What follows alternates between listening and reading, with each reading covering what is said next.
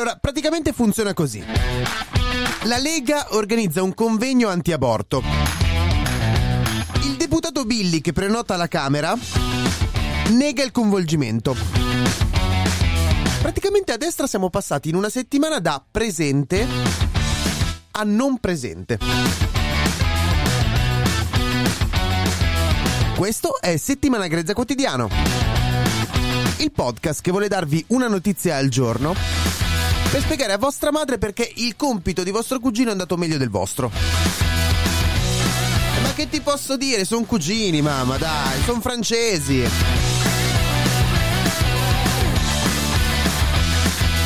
Questi sono dei sassi. C'è ancora l'albanese? Questa sta settimana grezza. È settimana grezza. Io sono Giorgia! No, Questo è Settimana Grezza. la droga è morte. Ritorneremo prima o dopo. Ah, questa è settimana grezza.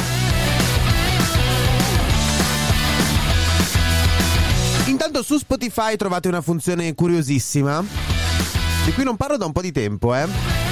Funzione segui. E poi, poi le stelline. Ok, forse già ieri l'ho detto, però... Aggiungiamo ste stelline, dai.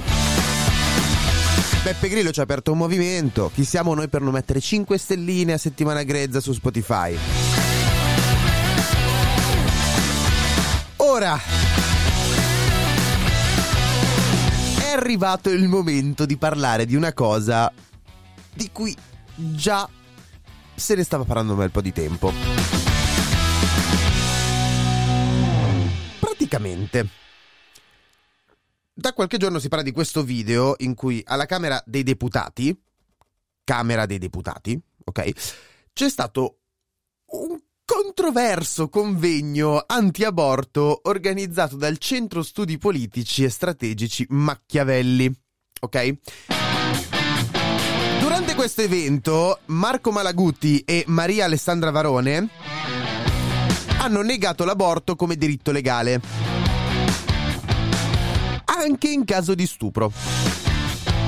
Se non mi sbaglio, forse in Iran è così e forse tipo in Bulgaria e in Ungheria.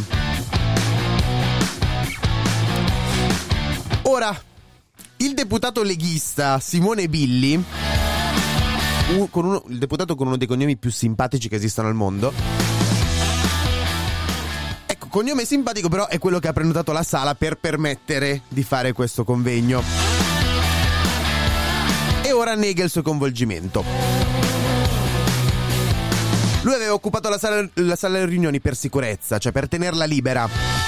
Come si fa normalmente. Al massimo ci fai una call, boh, boh, freccette. Ecco, ora invece facciamo un passo indietro.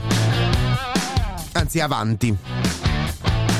Perché mentre in maniera preoccupante la realtà in Italia sta sempre più prendendo una piega che può piacere, diciamo, più ad Adinolfi che ad Adriano, e questo mi spezza il cuore.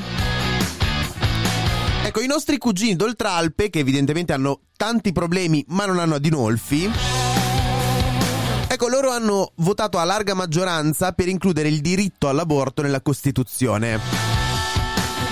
Proposta che al momento ha raccolto 99 voti a favore e 13 contrari e il 30 gennaio passerà un altro scrutinio parlamentare.